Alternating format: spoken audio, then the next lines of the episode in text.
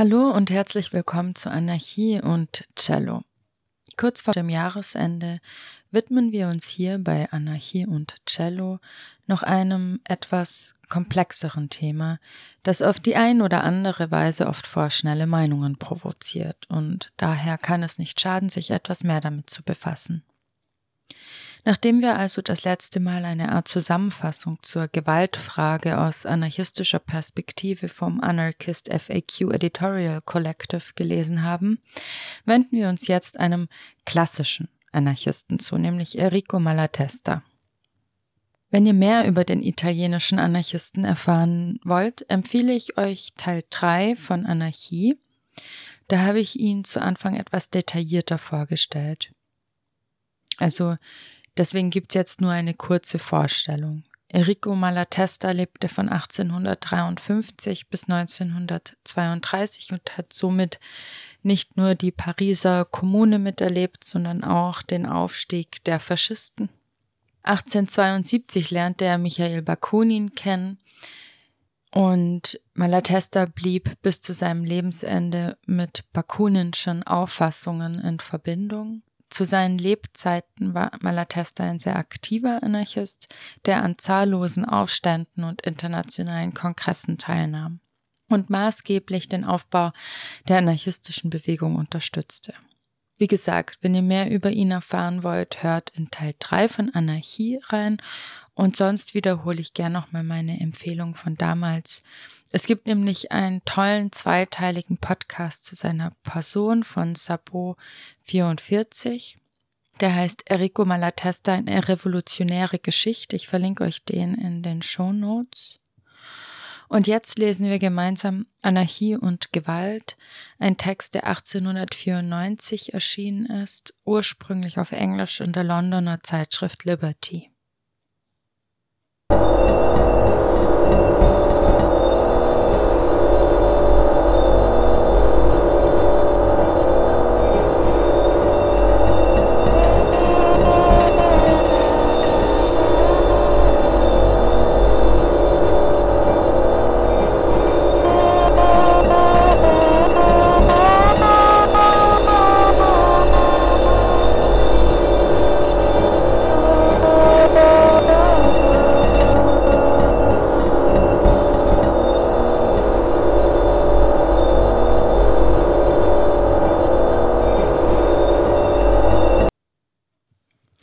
Anarchie und Gewalt von Enrico Malatesta.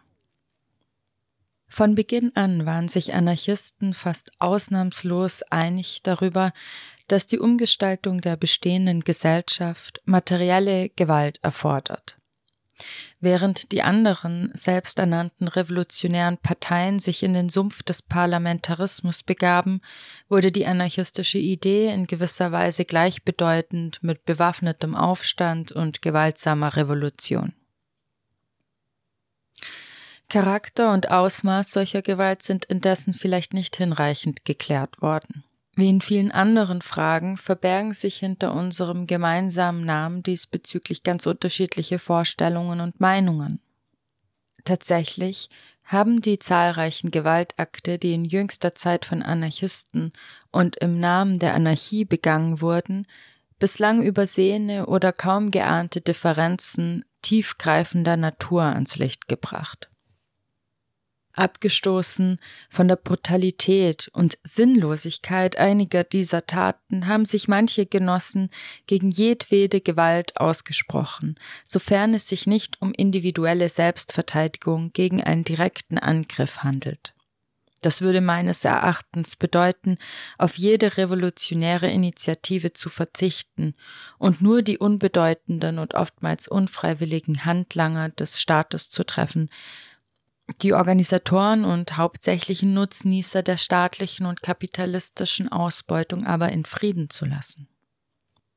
Mitgerissen vom Rausch des Kampfes, verbittert angesichts der Ruchlosigkeit der herrschenden Klassen und sicherlich auch unter dem fortwirkenden Einfluss der alten jakobinischen Ideen, die für die politische Bildung der heutigen Generation prägend gewesen sind, haben andere Genossen dagegen eilfertig jede Art von Gewalt akzeptiert. solange sie nur im Namen der Anarchie begangen wird. Und sie haben damit kaum weniger beansprucht als das Recht über Leben und Tod derer, die keine oder keine genau ihren Vorstellungen entsprechenden Anarchisten sind. Große Teile der Öffentlichkeit wiederum, denen solche Auseinandersetzungen unbekannt sind und die sich von der kapitalistischen Presse täuschen lassen, verbinden mit Anarchie nur Bomben und Dolche und betrachten Anarchisten gewöhnlich als blutrünstige, zerstörungswütige Bestien. Es ist deshalb notwendig, dass wir uns zur Frage der Gewalt in aller Klarheit äußern und jeder entsprechend Stellung bezieht. Notwendig sowohl im Interesse einer praktischen Zusammenarbeit all derer, die sich zum Anarchismus bekennen, wie auch im Interesse unserer allgemeinen Propaganda und unseres Wirkens in der Öffentlichkeit. Es steht meines Erachtens außer Zweifel, dass die anarchistische Idee als Widersacherin staatlicher Herrschaft ihrer innersten Natur nach eine Ablehnung von Gewalt bedeutet. Denn Gewalt ist das Wesen jedes autoritären Systems, die Handlungsweise jeder Regierung. Anarchie ist Freiheit in Solidarität.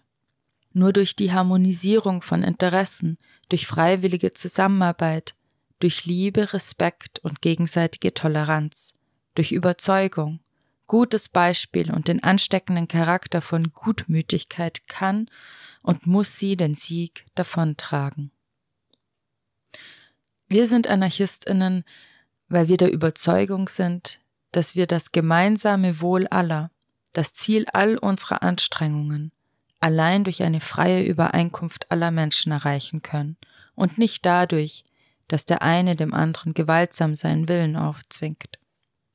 In anderen Parteien gibt es gewiss Menschen, die den Interessen des Volkes nicht weniger aufrichtig verpflichtet sind als die Besten unter uns. Was uns als Anarchistinnen jedoch auszeichnet und von allen anderen unterscheidet, ist, dass wir uns nicht im Besitz einer absoluten Wahrheit wähnen. Wir halten uns für weder unfehlbar noch allwissend. Was alle Gesetzgeber und politischen Kandidaten implizit zu sein vorgeben. Und folglich halten wir uns nicht für berufen, die Menschen zu lenken und zu führen. Wir sind die Partei der Freiheit par excellence, die Partei der freien Entfaltung, die Partei gesellschaftlichen Experimentierens. Kleiner Einschub. Hier meint Malatesta keine parlamentarische Partei, obviously, sondern eine auf bestimmten Grundüberzeugungen basierende Interessens- und oder Kampfgemeinschaft. Gegen diese Freiheit, die wir für alle einfordern, gegen diese experimentelle Suche nach besseren Formen von Gesellschaft, sind jedoch eherne Schranken errichtet worden. Heerscharen von Soldaten und Polizisten stehen bereit, jede zu massakrieren, und ins Gefängnis zu werfen, die sich nicht demütig den von einer Handvoll Privilegierter zum eigenen Nutzen gemachten Gesetzen unterwirft. Und selbst wenn es keine Soldaten und Polizisten gäbe, die ökonomische Verfasstheit der Gesellschaft jedoch dieselbe bliebe, wäre Freiheit unmöglich. Denn da die Mittel des Lebens von einer Minderheit kontrolliert werden, muss die große Masse der Menschen für diese Minderheit arbeiten und selbst in Armut und Erniedrigung verharren. Die erste Maßnahme muss deshalb darin bestehen, die bewaffneten Kräfte abzuschaffen, die die bestehenden Institutionen schützen und den Boden und alle anderen Produktionsmittel durch Enteignung ihrer heutigen Besitzer unter die Verfügung aller zu bringen. Das ist unseres Erachtens ohne Anwendung materieller Gewalt nicht machbar. Ohnehin führen uns die natürliche Entwicklung der ökonomischen Antagonismen, das erwachende Bewusstsein eines bedeutenden Teils des Proletariats, die beständig zunehmende Zahl der Arbeitslosen der blinde Widerstand der herrschenden Klasse, kurzum, führt uns die gesamte gegenwärtige Entwicklung unausweichlich dem Ausbruch einer großen Revolution entgegen, deren Gewalt alles umstürzen wird und deren Vorboten bereits sichtbar sind. Diese Revolution wird eintreten, ob mit oder ohne uns, und die Existenz einer revolutionären Partei, die sich der zu erreichenden Ziele bewusst ist, wird dazu beitragen, der Gewalt eine sinnvolle Richtung zu geben und ihre Exzesse durch die Wirkung eines hohen Ideals einzudämmen. Deshalb sind wir Revolutionärinnen. In diesem Sinn und innerhalb dieser Grenzen steht Gewalt nicht im Widerspruch zu anarchistischen Prinzipien. Sie ist nicht ergebnisfreier Entscheidung, sondern wird uns notwendig aufgezwungen, wenn wir für missachtete, mit nackter Gewalt unterdrückte Rechte des Menschen einstehen. Noch einmal. Als Anarchistinnen können wir keinen Drang zur Gewaltanwendung haben, sofern es nicht uns und andere gegen Unterdrückung zu verteidigen gilt. Dieses Recht auf Verteidigung aber machen wir geltend, und zwar uneingeschränkt, real und wirksam. Wir wollen imstande sein, die materiellen Werkzeuge auszuschalten, die uns verletzen. Und sowohl die Hand, die sie führt, als auch den Kopf, der sie dirigiert, anzugreifen. Und wir wollen Zeitpunkt und Terrain unseres Kampfes selbst festlegen, um den Feind unter möglichst günstigen Bedingungen anzugreifen.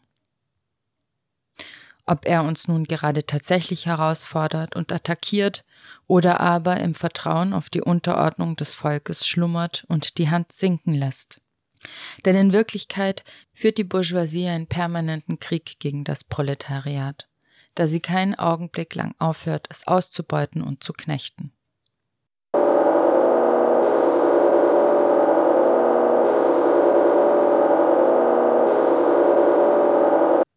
Unter den im Namen der Anarchie begangenen Taten gab es leider einige, die, obwohl nichts an ihnen anarchistisch ist, zu Unrecht mit anderen, offenkundig anarchistisch inspirierten Taten durcheinandergebracht worden sind.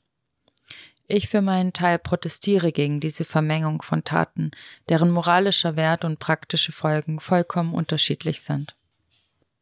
Ungeachtet der Exkommunikation und Beleidigung durch bestimmte Leute halte ich es für wesentlich, den Unterschied zu erkennen zwischen der heldenhaften Tat eines Mannes, der im Glauben Gutes zu bewirken, sein Leben opfert, und der fast schon unfreiwilligen Tat eines unglücklichen, von der Gesellschaft zur Verzweiflung getriebenen Mannes oder auch der barbarischen Tat eines Mannes, dessen Leid ihn auf Abwege geführt hat und der von der uns alle umgebenden zivilisierten Barbarei infiziert wurde zwischen der intelligenten Tat von einem, der zuvor den zu erwartenden Nutzen und Schaden für seine Sache abwägt, und der gedankenlosen Tat des blind Dreinschlagenden.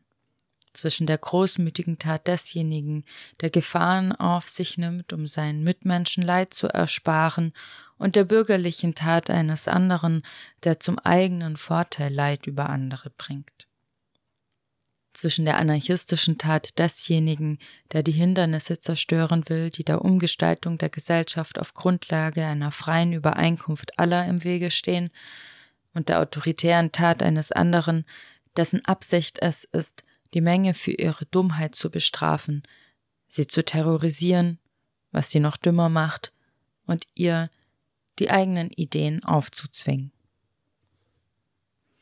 Die Bourgeoisie hat ganz gewiss kein Recht, die Gewalt ihrer Feinde zu beklagen, denn ihre gesamte Geschichte als Klasse ist eine Geschichte des Blutvergießens und das Ausbeutungssystem, das ihr Lebensgesetz darstellt, produziert tagtäglich Hekatomben unschuldiger Opfer.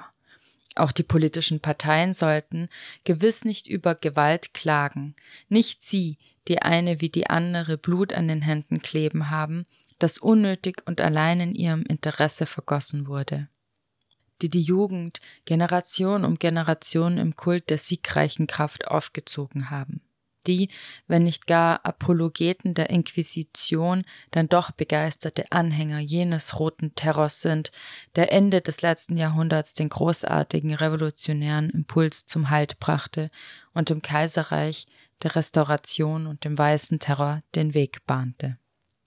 Der Anfall von Milde, der manche Bürger nun, da ihr Leben und ihre Geldbörse in Gefahr sind, plötzlich überkommt, ist unseres Erachtens höchst unglaubwürdig. Doch wir richten unser Verhalten nicht danach aus, wie viel Freud oder Leid es dem Bürger bringen mag. Wir müssen uns nach unseren Prinzipien und dem Interesse unserer Sache richten, in der wir die der gesamten Menschheit erkennen. Da uns die bisherige Geschichte zur Notwendigkeit von Gewalt getrieben hat, lasst uns Gewalt anwenden. Doch vergessen wir nie, dass es sich um einen Fall von unentrinnbarer Notwendigkeit handelt und dass Gewalt ihrem Wesen nach unseren Bestrebungen widerspricht. Vergessen wir nicht, dass die gesamte Geschichte eine traurige Tatsache bezeugt. Wann immer Widerstand gegen Unterdrückung siegreich war, brachte er neue Unterdrückung hervor.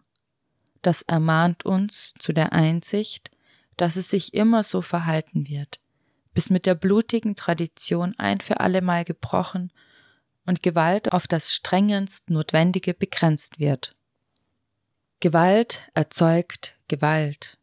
Autorität erzeugt Unterdrückung und Sklaverei. Die guten Absichten Einzelner können daran nicht das geringste ändern. Der Fanatiker, der durch Gewalt und auf seine eigene Weise Menschen zu retten können meint, ist stets ein aufrichtiger Mann, aber ein furchtbares Werkzeug der Unterdrückung und Reaktion. Robespierre war in furchtbar gutem Glauben und mit einem reinen und grausamen Gewissen genauso verhängnisvoll für die Revolution wie die persönlichen Ambitionen Bonapartes. Der Feuereifer Torquemadas bei der Rettung von Seelen schadete der Freiheit des Denkens und dem Fortschritt des menschlichen Geistes weitaus mehr als der Skeptizismus und die Korruption von Leo dem Zehnten und seinem Hof. Theorien, Prinzipienerklärungen und große Worte können gegen die natürliche Verkettung der Tatsachen nichts ausrichten. Viele Märtyrer sind für die Freiheit gestorben, viele Schlachten wurden im Namen des Wohles aller Menschen geschlagen und gewonnen. Und doch hat sich die Freiheit am Ende als nichts weiter, denn die unbegrenzte Unterdrückung und Ausbeutung der Armen durch die Reichen entpuppt. Die anarchistische Idee ist ebenso wenig gegen Entstellung gefeit, wie es die liberale Idee erwiesenermaßen war. Doch wir können eine solche Entstellung schon in den Anfängen feststellen, wenn wir die von manchen Anarchisten an den Tag gelegte Verachtung der Massen, ihre Intoleranz und ihren Drang, Terror zu verbreiten, wahrnehmen. Anarchistinnen, lasst uns die Anarchie retten. Unsere Lehre ist eine Lehre der Liebe. Wir können und wir dürfen weder Rächer noch Richter sein. Unsere Aufgabe, unser Ziel ist es, die Gerechtigkeit zu verwirklichen.